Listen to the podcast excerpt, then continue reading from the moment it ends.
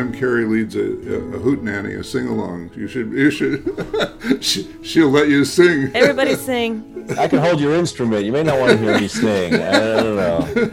Tell Mark your rule about group singing, Carrie. Oh, the only rule we have in Midwestern folk sing alongs is volume over accuracy. That's the only one we have.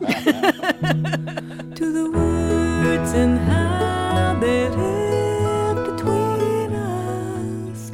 to us and how we live between the words. Welcome to the Growing Edge. I'm Parker Palmer. And I'm Carrie Newcomer. Uh, first of all, we'd just like to say a heartfelt welcome to Mark Nepo, a poet and author and educator. Um, you've known Mark for a long time. I've been a, a, great fan of his work, but could you talk a little bit, maybe tell a little story, and and then we'll we'll, we'll bring Mark into the conversation.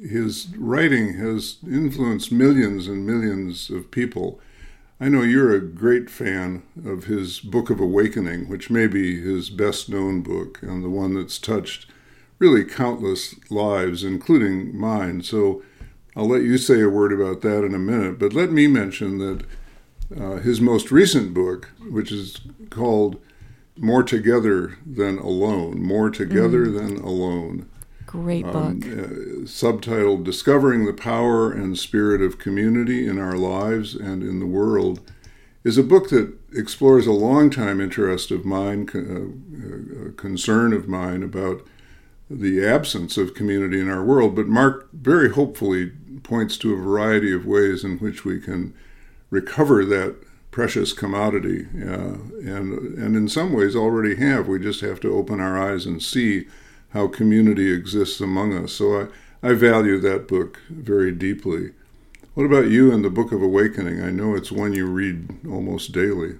I, I do. I, I, I do, a, I guess, my own version of uh, Lectio Divina, you know, to meditate in the morning and then read some spiritual literature. Often I write. Then, um, and often the Book of Awakening, Awakening is on that list of books that I, I open up in the morning and, and I see what wisdom is there for me. Sometimes I my husband and I will read it in the morning. We'll just read whatever the entry is that, that day. And um, at the end of every entry, there's a, often a, a really wonderful suggestion for meditation or experience. And so so yeah, it's been it's been a great companion. So Mark, welcome it's so wonderful to have you here with us. Oh, well, thank you both so much. It's a joy to be here with you and to explore the growing edge and anything you want to explore. I'm in. well, we, we, we have a lot we want to explore to you, but of course, first I, you know, I have to unburden myself, get it, just kind of get it off my, off my chest here. You're, you're a lot younger than I am, but you've written twice as many books as I have, and, and that, that, just annoys the daylights out of me. so, having said that, well, welcome again to the Growing Edge, and how much I'm anticipating yet another book from you this fall. called, called, called Drinking from the River of Light the Life of Expression. It's a beautiful book. I've read it, I've endorsed it. It's a beautiful, beautiful book, despite my profound jealousy uh, and, and, and, envy. But I want to, I just want to ask you, Mark, um, we could read your bio, uh, you know, your official resume, but that's always boring stuff for people. Um, I'd love to hear from your own lips how you understand your vocation over mm. the hmm. past, what has it been, 40 years really, of teaching and writing and traveling and speaking and leading workshops and retreats.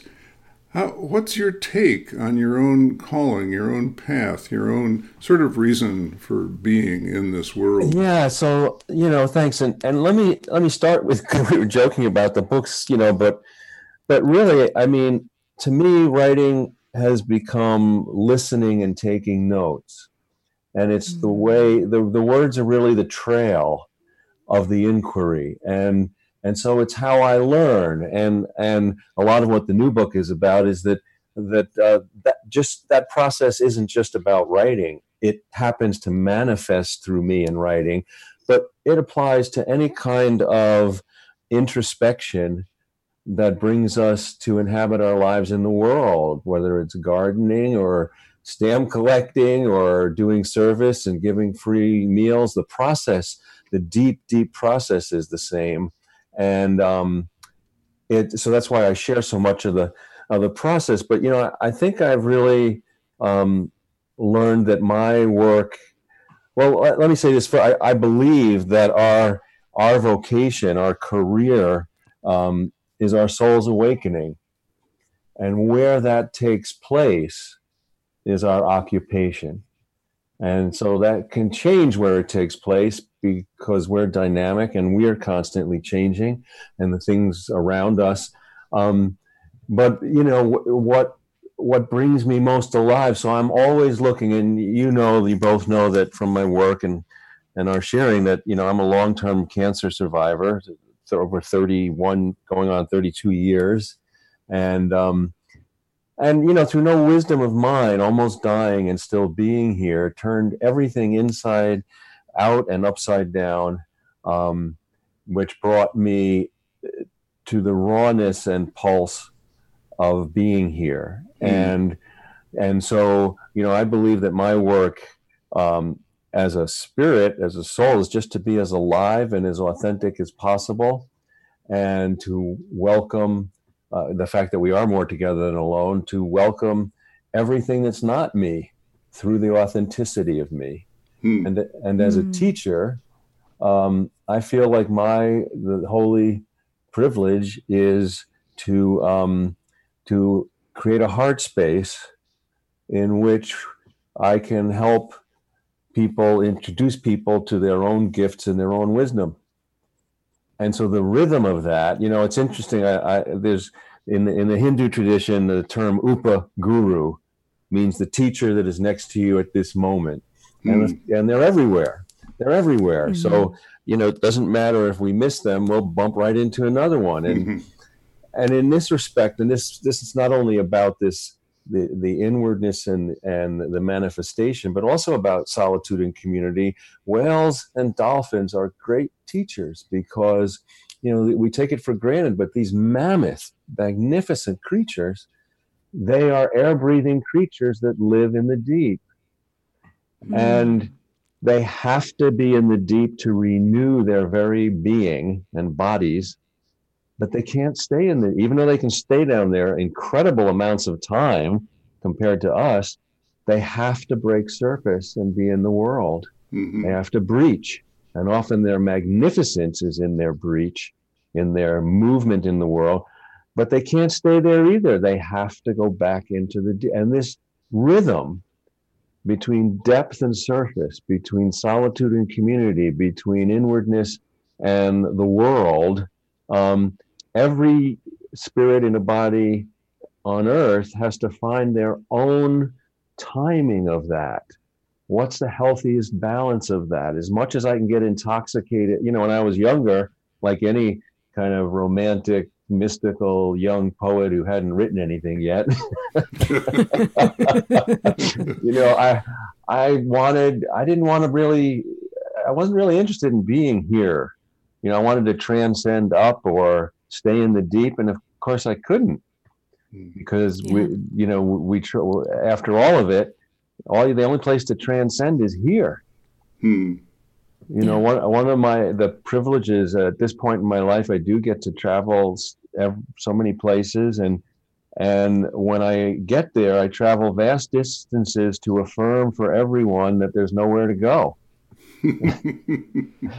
and and it is a privilege. I'm happy to do it, and and of course we surfacely travel, but anytime we're authentic, we uncover the same moment. It's always the same moment. There's nowhere to go, and I think one of the things that is uh, so insidious and I think it's always been a, a tr- to trip us up, but more so in the modern world because we have more ways to to do this and and that's the the menacing assumption that life is other than where we are. It's mm-hmm. always over there, mm-hmm. right, or it's right. in that relationship, or in that goal, or in that thing that I could work toward, or envy, or want. But it's never where I am, and and then we we miss the the heroic challenge of every life to simply mm. be who we are everywhere. Yeah. You know, Carrie, it strikes me that Mark is talking your language here. I've, I've heard him say a lot of things that I that I know you resonate, and I mm-hmm. resonate with, and I, would really be interested to know to know what your thoughts are at this point about that amazing journey that Mark just took us on. Well, um, you know, I was thinking. I mean, it was really beautifully said. This idea that you know we're always thinking about you know getting somewhere or that our life's going to happen somewhere else, um, but that that our our life actually happens now. This is this is it. This is where it happens. And and I loved your um, analogy or your your image of the dolphins that that these beautiful creatures they, they need to go deep. And to go deep, you know, they become their true selves, but they also need to come and this that glorious moment of reaching and being part of the world in another way, and then they go down again. It's a bit like Parker's image of the Mobius strip in a way. Yes, yes. That that that uh, we go deep and we come up. You know that that spiritual life. You know, uh, you know, as a as a poet myself, you know, and a, and a songwriter, yeah, I, I have no trouble going deep, going down there, and st- and I could stay there for a long time. But part of what we do as artists is is touch something there, learn something there, experience something there, and then come back and and uh, interact with other people with that, with our art, with um, just how we're interacting in relationship. Um, I really love that image of the dolphin, though. I'd never thought of it that way, and I really appreciate that. Beautiful, beautiful. Well, thank you.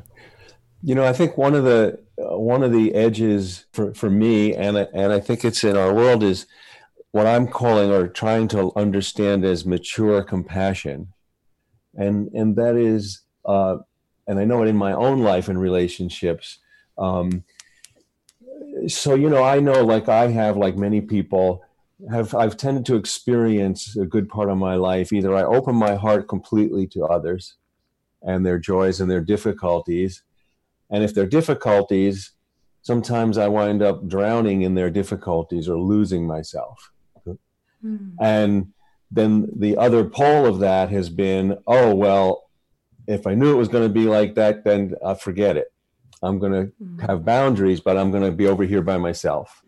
So I'm either hermetic or I'm entangled. And I think that I've been learning more and more, or at least learning, trying to practice it more consciously, of how do I have porous boundaries? How do I stay who I am and keep my heart open? How do I uh, and and this translates into a the community thing I talk about in the community book. You know that it's important that we stand for things, but I've learned in my life the the strength of of standing for things is only as good as when I know what I'm standing on. Mm. And so I need yeah. to have a clear foundation and a, and a connection to the to the authority of my own being which is not sourced in me but when i'm there is sourced in all being and when i can do that i i am more clear about what i'm standing for and i'm less reactive and i'm more so anyway I, this whole idea of of how do i stay in relationship and also continue to be clear about you know I have a friend who is struggling with um, with not being able to walk, and that, that's terrible and it's real and my heart is there and I'm there, and yet part of my practice is I I can walk. And I have to, you know, after my heart goes out there, after I visit, after I help, then I have to walk in the light and say, This is my direct experience, and not make it either or, but yeah. affirm my foundation, what I'm standing on, literally, and keep my heart open. So it's it's as if um, you can't collapse into the into your friend's life. That would be entanglement, and at the same time, you don't want to walk away from your friend, as it were. Um, Absolutely. To to to stay somewhere holding holding that tension. let me explore one piece of of what I think of as boundary maintenance, and I like the idea of porous boundaries uh, very much. Uh, I, th- I, think boundaries is, is an issue that a lot of people wrestle with. But I know from many conversations with you over the years uh, that for both of us, um, it's been a hard learning sometimes that the boundary we have to establish is that comes in the speaking of our own truth, n- no matter how that lands on the other person. And, and that's a point at which your point is very well taken. You have to know what ground you're standing on, and you have to be reasonably certain, as certain as a human being can be, that it's truthful ground.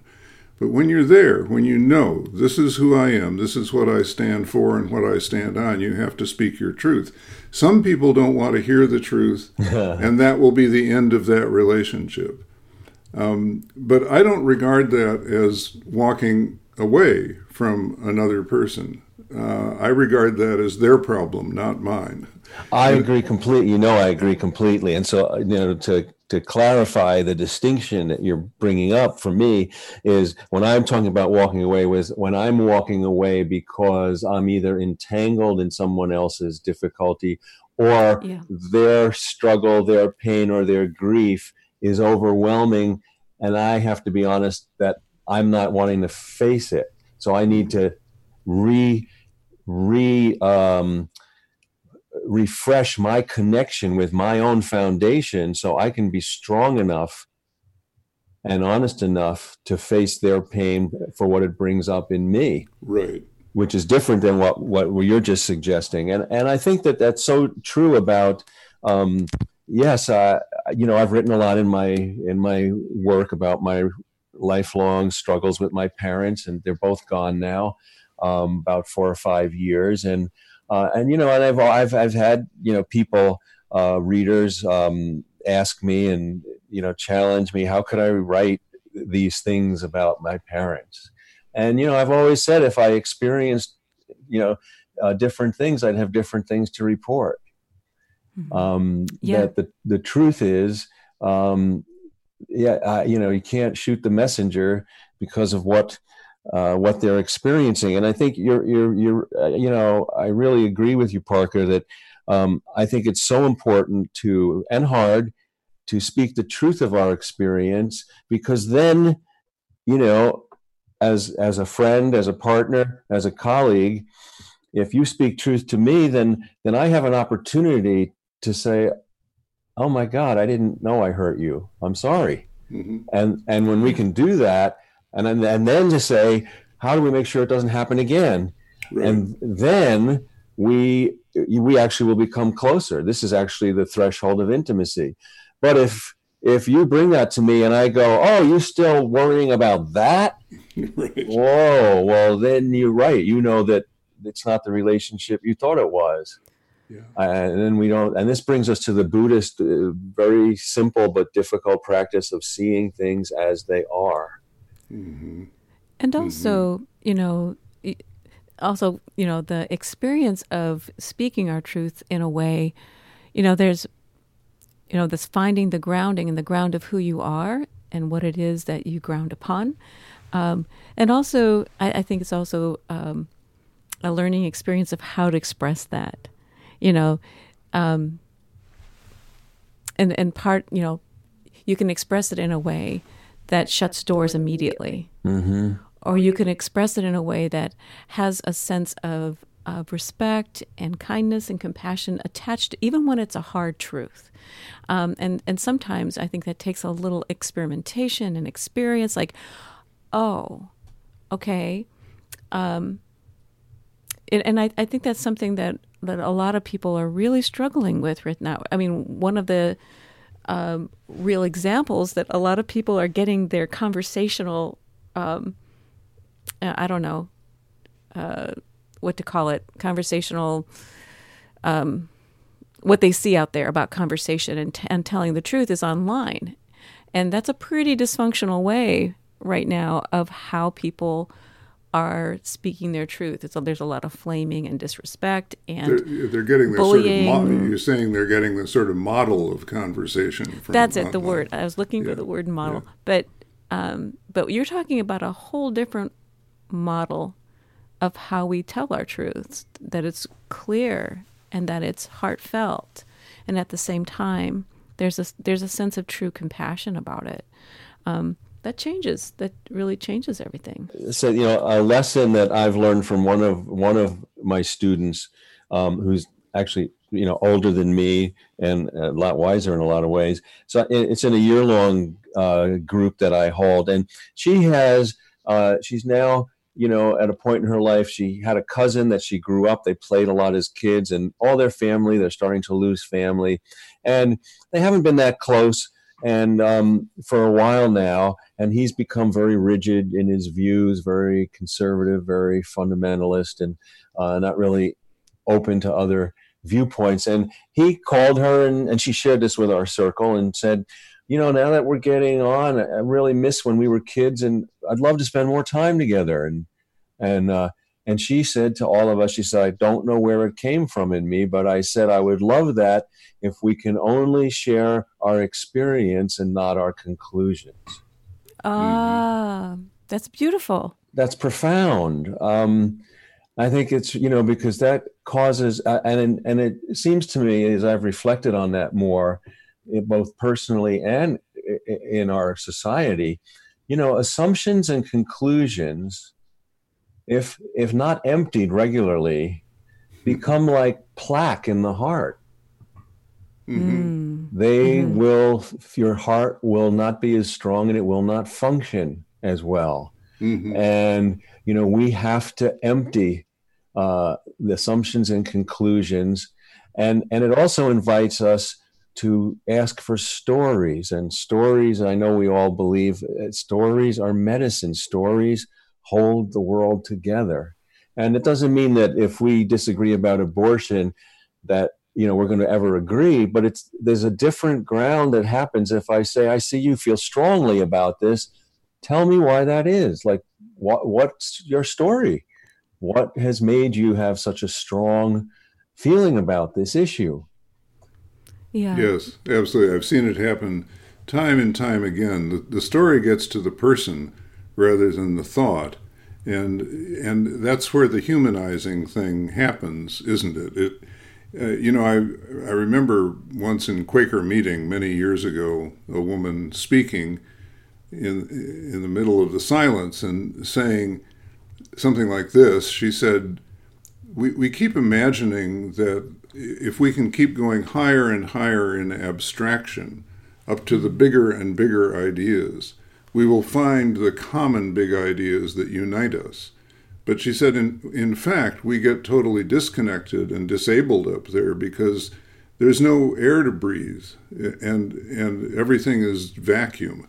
But she said, if we go the other way, if we go down, and this is the image she used, which I thought was so beautiful. She said, if, if each of us is willing to go deep into the well of our own personal experience, we will eventually hit the aquifer that feeds all the wells. And that's where we'll find our commonality. Isn't oh, it- that that's beautiful, and I and that so speaks to me. Um, you know, because I I really do believe and have been exploring it um, more and more that that the only way to experience oneness and that well of all spirit is through the bottom of our own humanity.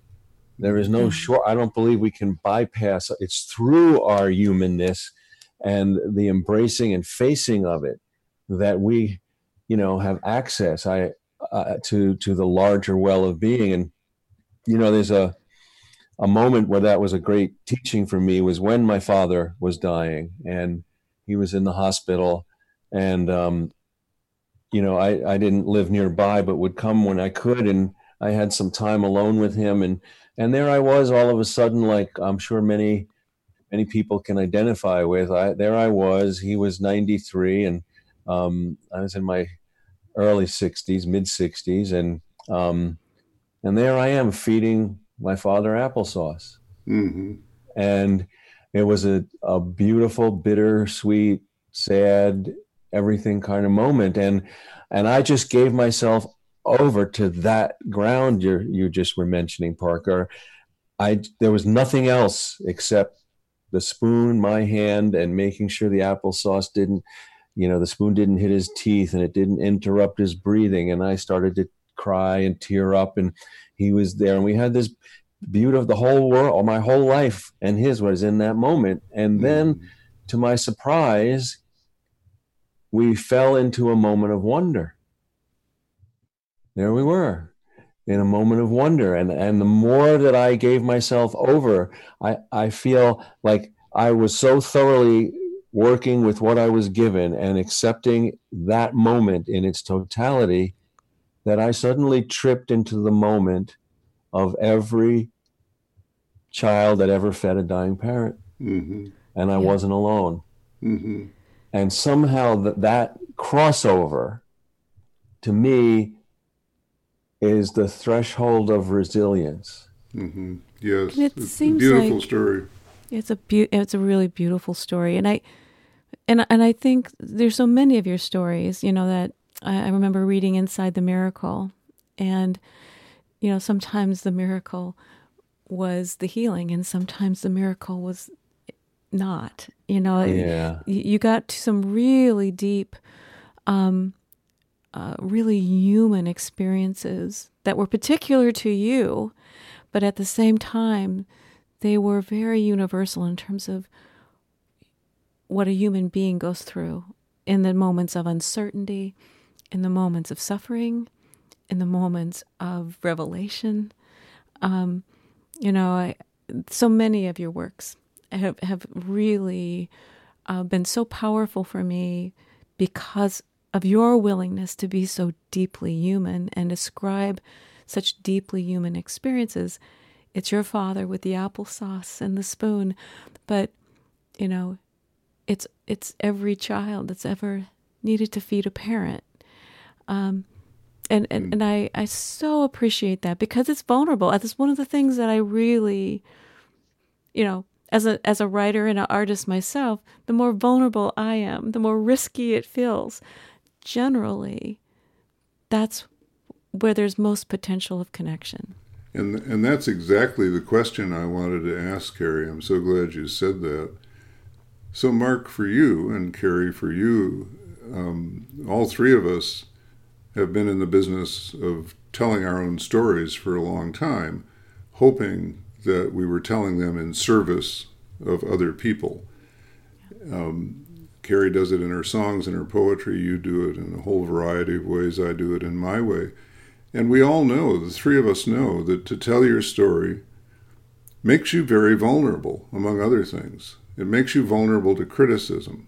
You, you mentioned earlier the, the readers who say, Why are you telling these, saying these terrible things about your parents? You know, I'm so glad you're not my son, or something like that. Speaking for myself, I'd be proud to have you for my son. But thank uh, you. To be perfectly clear, I'm not quite old enough for that. old, old as I am. So, so how, how do you? What's your experience, Mark? What's your story around making yourself vulnerable, and and getting sometimes in a society like ours, sliced and diced by cynics or or, or critics. How, how, do you inhabit that? How do you take it in? How do you make um, good stuff out of it? Well, I, th- I, think that, and I know that this is a question that's deep for all three of us. And, you know, I, I think for me, I've learned through everything I've been through that you know, and I talk about it in the Book of Awakening as the friction of being visible versus the cost of being invisible. Mm-hmm. And that, you know, either way, there's a cost. Mm. And it's kind of the, some of the spiritual physics. This is just what happens. And for me, the co- the friction of being visible is that just what we're saying. Uh, I I am less alive if I don't uh, speak my truth, open my heart, and be authentic. And when I do that, it doesn't. It it it brings amazing relationships. But even apart from relationships, the reward for me for being so authentic is that I experience oneness. I don't just grasp it. It's not a concept. When we are, that's like we, when the moments when no one can be 100% all the time, but when I can be who I am completely, in that moment, I'm like a, a tuning fork to the sacred. My soul becomes a tuning fork to the sacred, and I am filled with the restorative resources of life. And, you know, I, I, and I find when I'm not, then there may be less conflict outwardly, but it starts to be corrosive. I, you know, I, I, you know, human beings are the only creatures, as best we know, who can die and keep paying the bills and washing the dishes.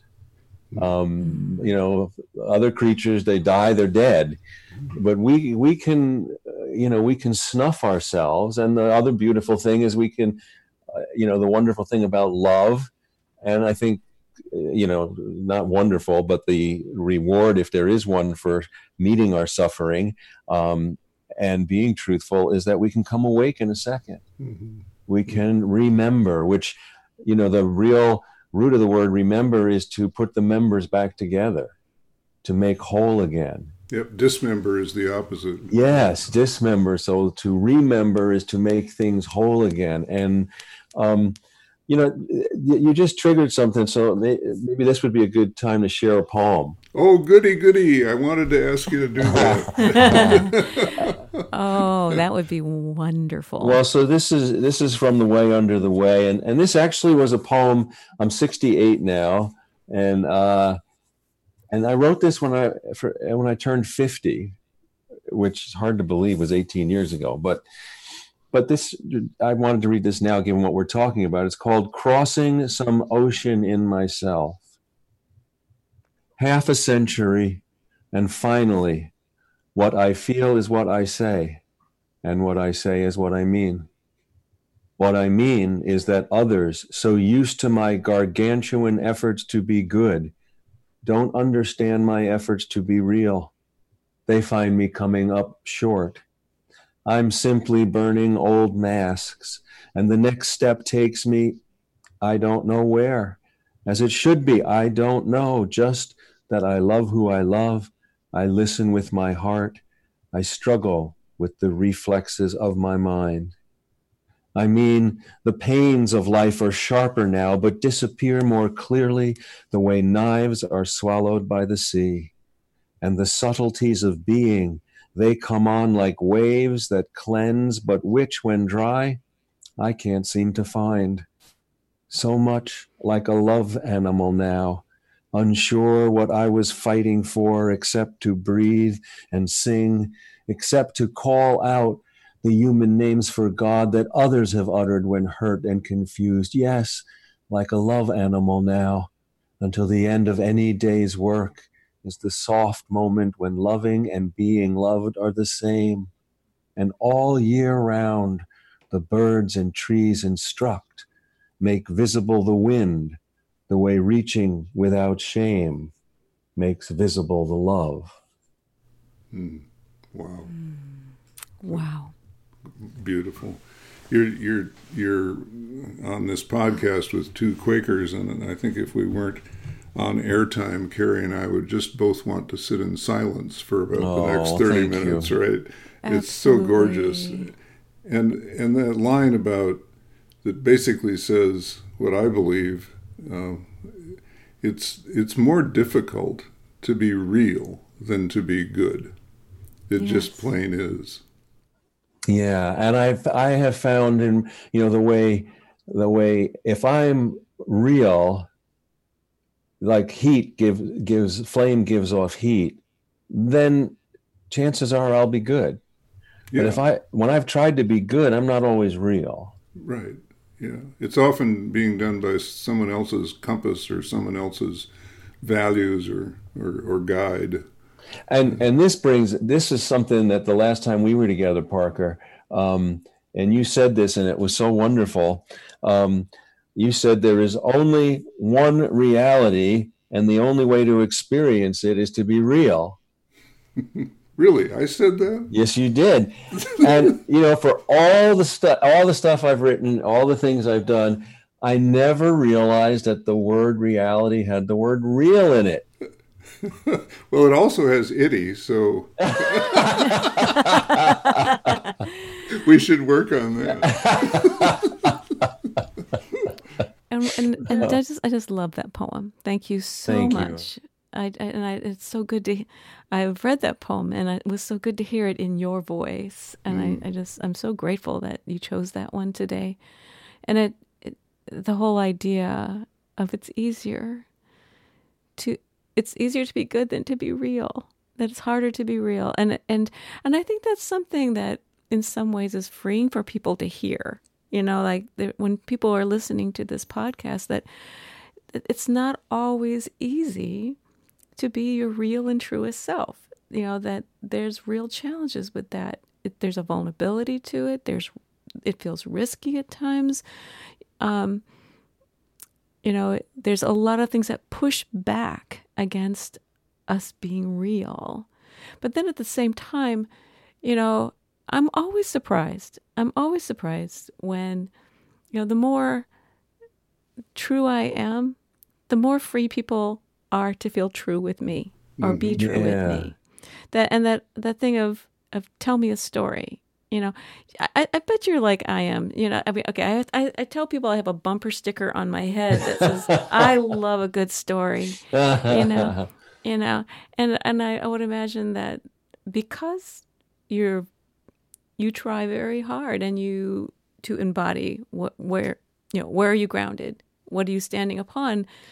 How do i be real and true as i can be? That it gives people who encounter you the the freedom to be truer themselves. You know it's kind of like permission. Oh Yep.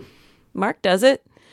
Well, and I think I think that you know, thank you. I I I think that, and this is another kind of great teacher um, for me too, which is the sun. You know, you know, just as the sun emanates light and warmth in all directions without preference, Mhm. and in that it's a fantastic, great teacher, and um, it's remarkable because all plant life grow to to that light and warmth. And when we can be real, our hearts are that inner sun. And we don't have to persuade, debate, argue, manipulate, control. We will just grow to each other. You know, was, you know, Merton, so many wonderful things, but you know, one of the things he said, if we truly beheld each other, we would fall down and worship each other. Mm-hmm. Everybody's shining like the sun, he said. Yes, yeah. And and so mm-hmm. so to go back when you asked about vulnerable, I, I wanted to mention that the word actually comes from the Latin vulnus, which means to carry a wound gracefully.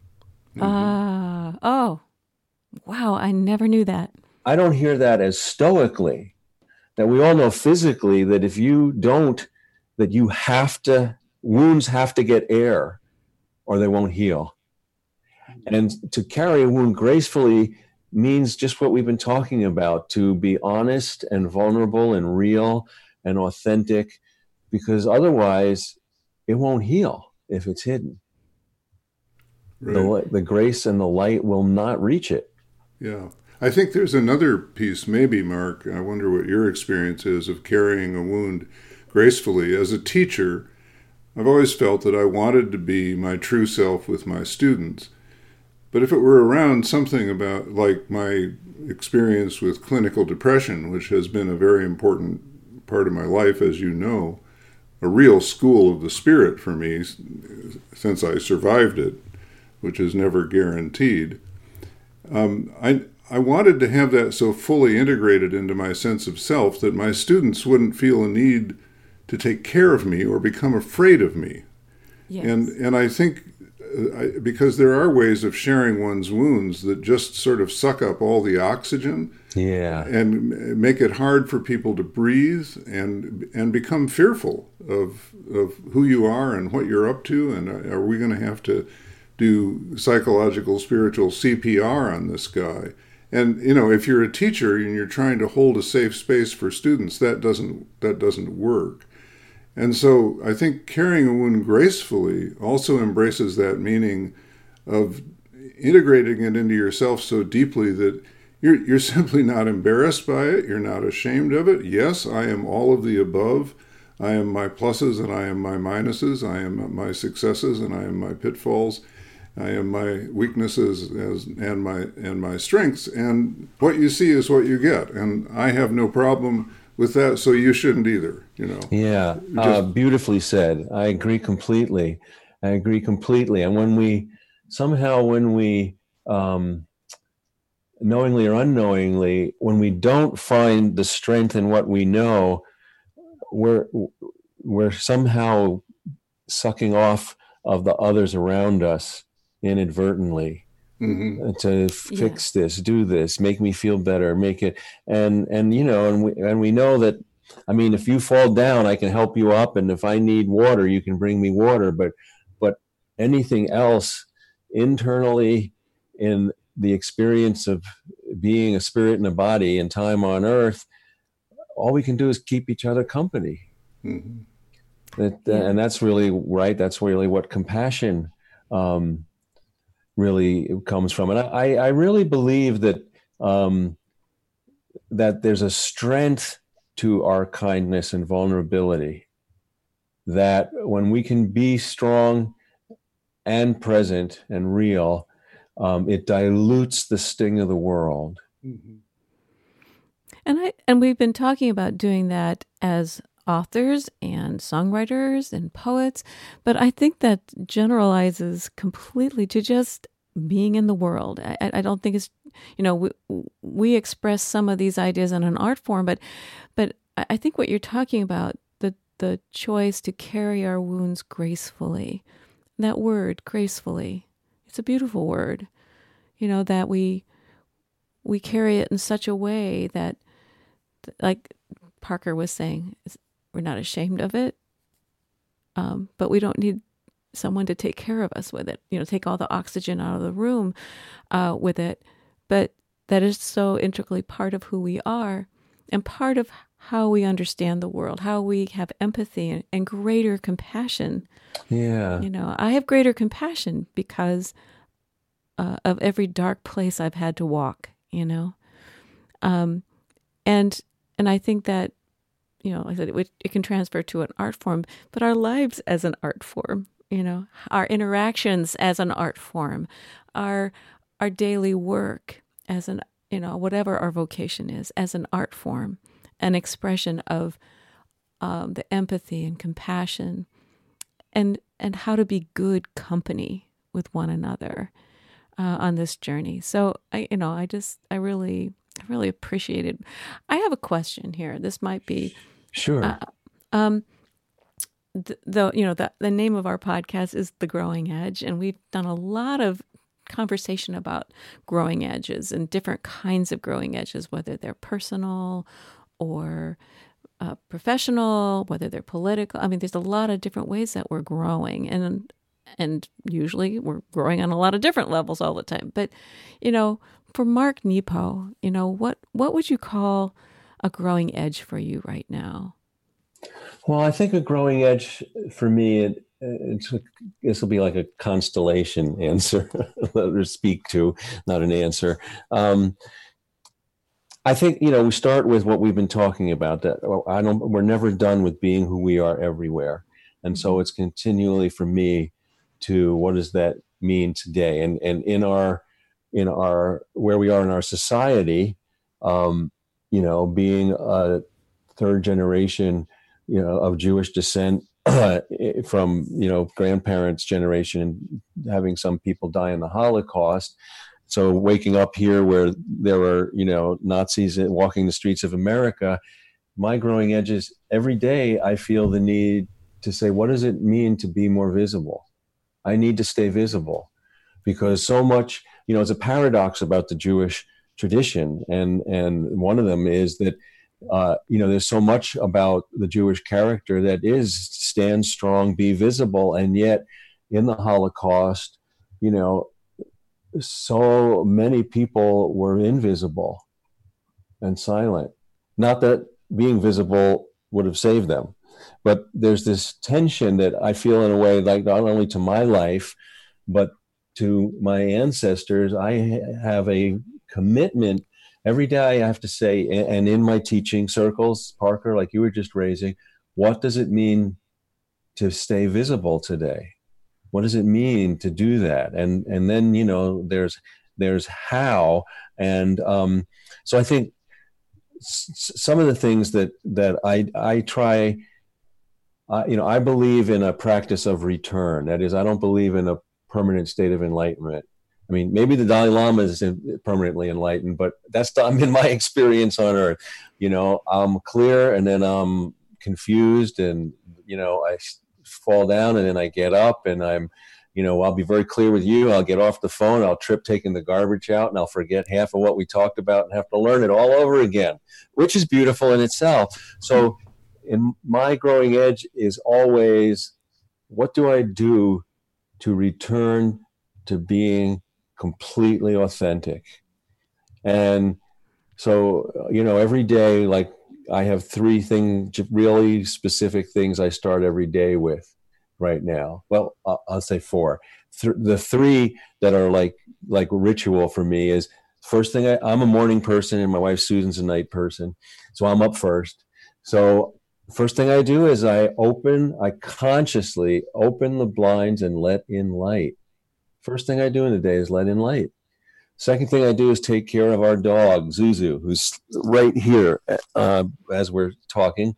Um, so I'm, you know, I'm taking care of something living, you know. And the third thing I do is I make coffee for Susan. I do something for someone I love. So then I just don't do those out of like imprinting my own humanity because when I let light in, when I care for something living, when I do something for someone I love, that cleans my eyes, my ears, and my heart. And now I see, hear, and feel differently.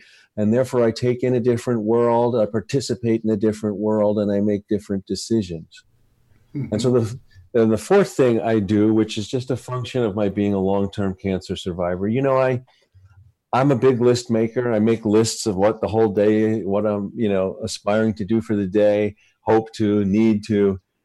And then I stop and I write the list out. And then I say, if this is the last day on earth, what really goes on the list? and yes. and then I yeah. cross out nine tenths of it and then put on something mm-hmm. else on it that wasn't even on there. But I go through, you know, but I go through because going back to our dolphin and whales, I live in the world, so I will make the list. But I breathe in the deep, and so then I'll scratch off what's on the list. Mm-hmm. That's a for me, a powerful answer to, to Carrie's question about the growing edge. And it's, it, it's an answer that um, doesn't surprise me because I know you well, but it relates so directly to this world full of knives that we live in. Um, and it relates very directly to the fact that so many people in our world have been rendered invisible uh, it's not that they are hiding out or want to be invisible. They've been rendered invisible by the powers that be, by all the isms that we know about. And the whole notion of becoming visible in our world has been co opted by people who simply know how to put on circuses and, and command the media's attention, often in the most odious and obnoxious and and I think, you know, fundamentally immoral, even evil ways, using that power to render other people invisible quite consciously for political or cultural purposes. So, you know, for, I love your response uh, to the to the growing edge question. As we start each day, those simple things we can do to remind ourselves I'm me, I'm here, there are things I care about, there's light I want to take in. There are things that I that I think I need to do that really aren't all that important, given the given the possibility that you know I won't be here tomorrow.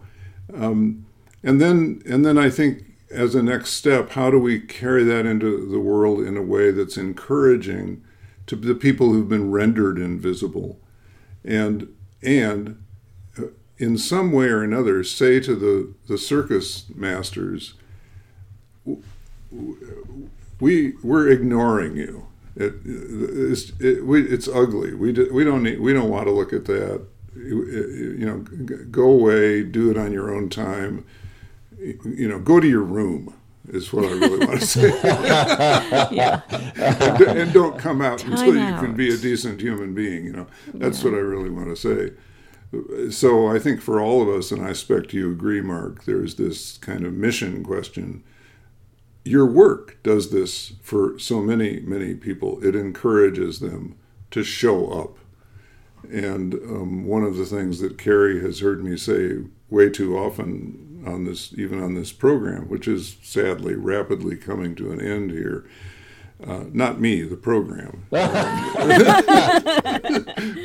is that at age 80, I can't imagine a sadder way to die than with the realization that I never really showed up in the world as my true self with my gifts, offering whatever gifts I had to th- those needs that were within my reach. Um, whether I was successful at changing anything significant or not, the point is to show up and to die with a sense that I spent 80 plus years on the face of this earth never really appearing as to use religious language about it as as the gift God created me to be or Mm, or yeah. as as the unique individual nature created me to be that's I can imagine more painful ways to die but I can't imagine a sadder way to die Mm. Mm. Well, and one of the things that kind of circling back to something you said earlier, Mark, that we have that opportunity at every moment that, you know, we show up, we are truest self. It gets hard, we fall down, we stumble, we forget, we remember again.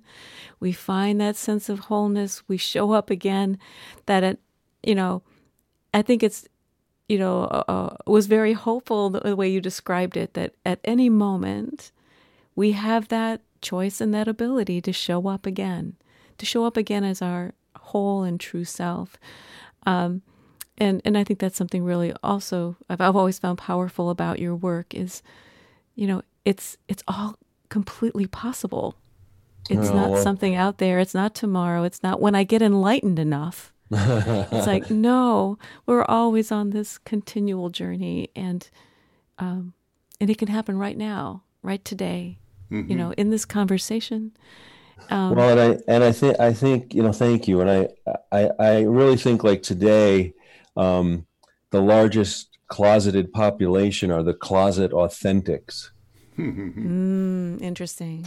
You know, Kierkegaard said we're all spies for God, and what I take, I mean, I didn't talk to him, but what I take it to mean is that, uh, yeah, you know, we hide our true selves. We, we, we you know, we, we don't, we're, we're not going to, you know, we'll have this conversation, but we'll meet in Starbucks and, and go, oh no, I, I, I, I'm not into all that, you know, and, and so I think that's part of being visible and, and, and living that life that you were talking about, Parker and, and Carrie about having that, because when we can be that real in any moment, it all becomes possible. And, and I, I just have one little, like one stanza poem I'll recite for you that, that speaks to what we're talking about of mine. It go, it's, um, goes, the mystery is that whoever shows up when we dare to give has exactly what we need hidden in their trouble. Hmm, hmm, oh, hmm. beautiful oh, beautiful thank you. What a wonderful way to uh, to start to wrap up our, our podcast today. Thank you so much. I just have to tell you, I'm so inspired, and I'm going to go and take notes about the list and about all these things we've talked about. But uh, thank you so much, and I, I do want to encourage uh, all of our listeners to um, to check out your your newest book uh, and the one that will be coming out soon, "Drinking from the River of Light." A life of expression. Uh, I just basically anything you ever like have put out there into the Thank world. you. They Yeah. should go see. You know, go pick up. You know, I, that's just Yeah. basically what I'm hoping at this point and encouraging. Well, I, often on this podcast, I, I just say what she said. Because I, I, Carrie so often speaks my mind, speaks my heart. I just want to thank you, Mark, uh, for our longtime friendship and for agreeing to do this hour in the middle of your very busy schedule. And listen, on that Kierkegaard, uh, Kierkegaard quote, I went to grade school with him, so I can verify. I can totally verify that. I, I remember fifth grade math. He he just said that, and, and, the teacher said that has nothing to do with our subject. so, so you get an F for today. But you know, he he moved on and did fairly well in life. So I also want to just quickly give you a chance to, to say a little bit about the fact that, as I understand it, you are going to be in 2020 leading three um, Oh, ongoing, yes, thank- three Oh, ongoing yes, yes, yes. experiential events. And I want to mention that at Mark Nepo, N-E-P-O, marknepo.com, people can learn more detail and, in fact, I think sign up for these. But you want to say just a quick word about that new yeah, tha- outreach of thank yours? you. So you know, I'm offering, and I have been here, but you know, next year I'll be offering three spiritual journeys for a small group of people, no more than thirty, and one will be a year long. That is where the same group will come together for four weekends over a year, and the second version is a deep dive, which would be just a six day intensive journey with just a small group. The third one is kind of an introduction or a threshold journey, which you uh, which will be a, a full full long weekend, and and all of them are basically you know they're different ways into everything we're talking about. Is how can we uh, keep each other company and taking notes on what it is to be here and to support each other in discovering our own wisdom and our own gifts. Mm-hmm. they sound just wonderful. And again, at marknepo.com, folks can learn about that and uh, they can see a video of you talking about them. And I believe they can sign up or Yep. register register for those events. Uh, Get in touch with you if they have any questions. Thank you so much, Mark. Just been a joy to be with you and uh, hoping we can have you back um, before too very long. Well, a joy to be with you both. Thank you so much, really. Take good care.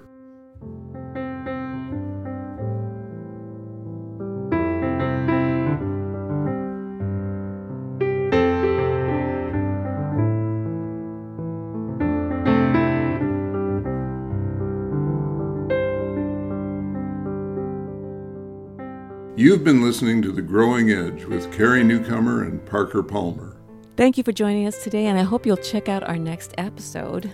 And don't forget to visit our website, newcomerpalmer.com. That's newcomerpalmer.com, so you can join in the conversation too.